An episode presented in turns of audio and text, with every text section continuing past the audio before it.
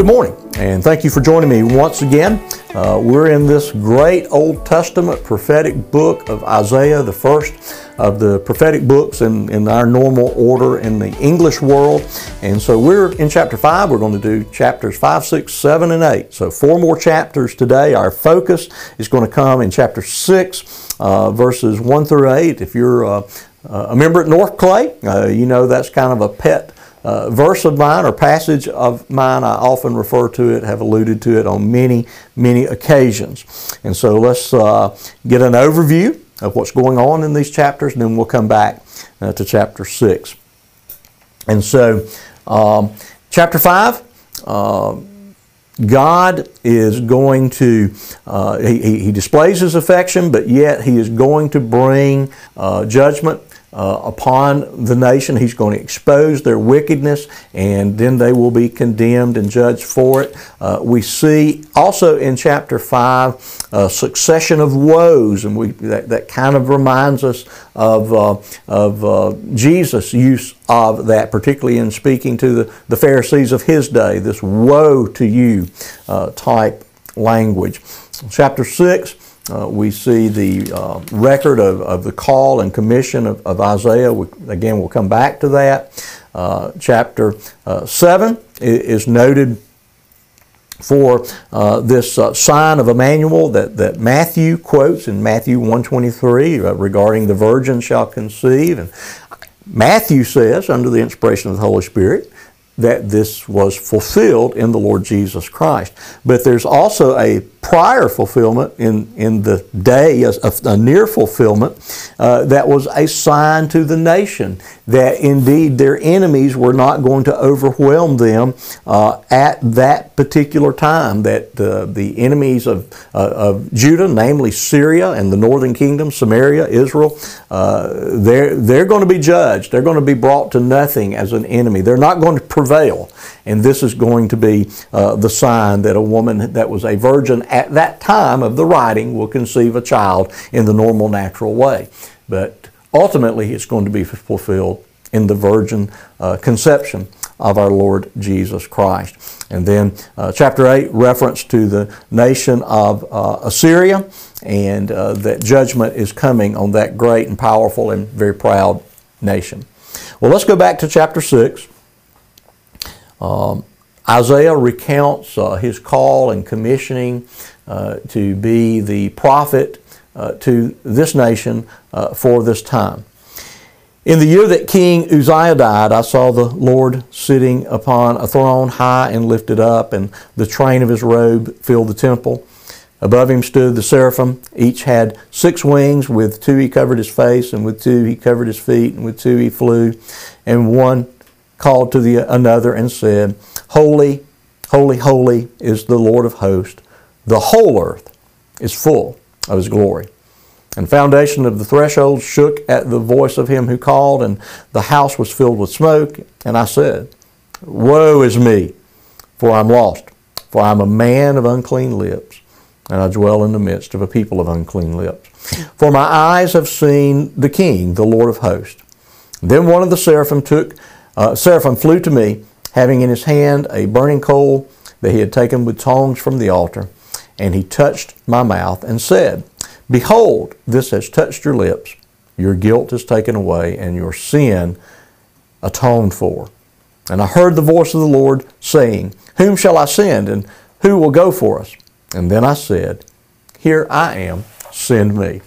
So, a bit of a timestamp, 740 BC, uh, King Uzziah, successful, long, prosperous reign, he's going to pass from the king. And I think one of the contrasts that's intended here, uh, this great king, this human king, he's passed from the scene. But uh, our king, our ultimate king, our God, he rules and reigns. He's eternally glorious. He will not pass from the scene in the same manner that Uzziah has. And so uh, in that day, uh, Uzziah, I mean, excuse me, uh, Isaiah has a vision in which he sees the Lord sitting upon his throne. Uh, he is uh, perceived, he is seen as being glorious, as filling uh, this uh, temple. Uh, it's interesting uh, that Jesus reflects on this in the Gospel of John and says that Isaiah saw his glory in the temple. And so, certainly, this is a, a, foreshadowing of the glory of our Lord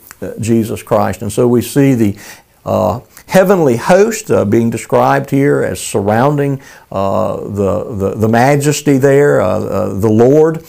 who is in the temple, he is high and lifted up. They proclaim his holiness, that he is uh, distinct, that he is separate. Kadosh, the Hebrew Kadosh, Kadosh, Kadosh. He is distinct, he is separate, he is other than. He is, he, there's no one else like him. And uh, probably the, the writer of the, what I think is uh, one of the greatest hymns that we have, Holy, Holy, Holy, uh, may have took uh, uh, his inspiration, if you will, from this particular passage of Scripture. And so uh, the uh, angelic beings or heavenly beings are proclaiming the distinctiveness, the holiness of God, and that the entirety of the earth is reflective of His greatness because He has created and He is sustaining and He rules and He reigns uh, over uh, the earth. And His, his um, presence was so great that it, that it shook the very foundations of the temple.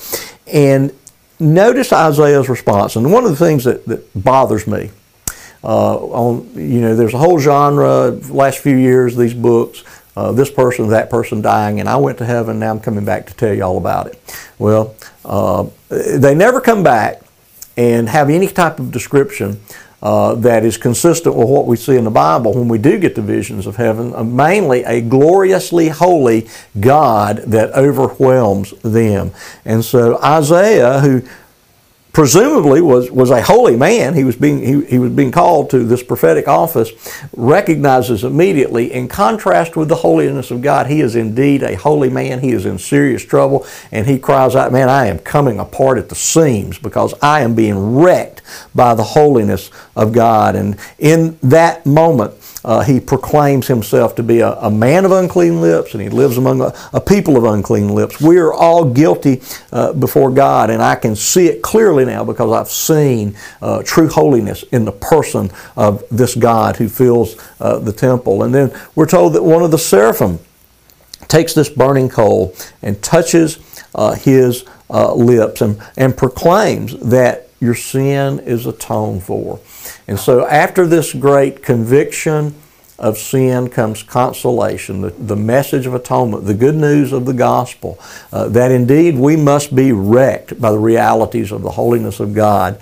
But the good news that follows our being wrecked and destroyed is that our sins are atoned for, that, uh, that in Christ we are forgiven, even though our sins are, uh, are great.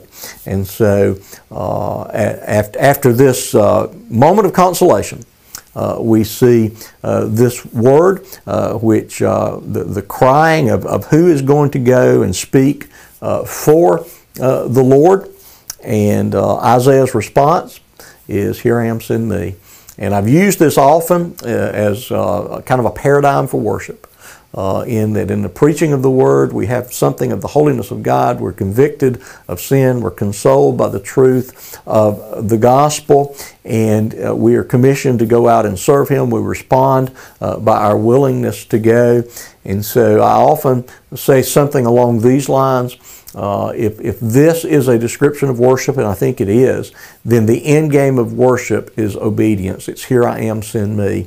And so if there is not a conclusion of what you call worship, a response of here I am, send me, then I would suggest to you that there has not been worship. There hasn't been uh, deep conviction, there hasn't been uh, uh, the reality of consolation, and there hasn't been this transformation by which we're willing uh, to serve, to honor, to go for uh, this great God who is not only high and holy and the one who convicts us of our sin, He is the one also that atones for our sin and forgives us of our sin. And on the basis of that good news, we willingly, willingly respond.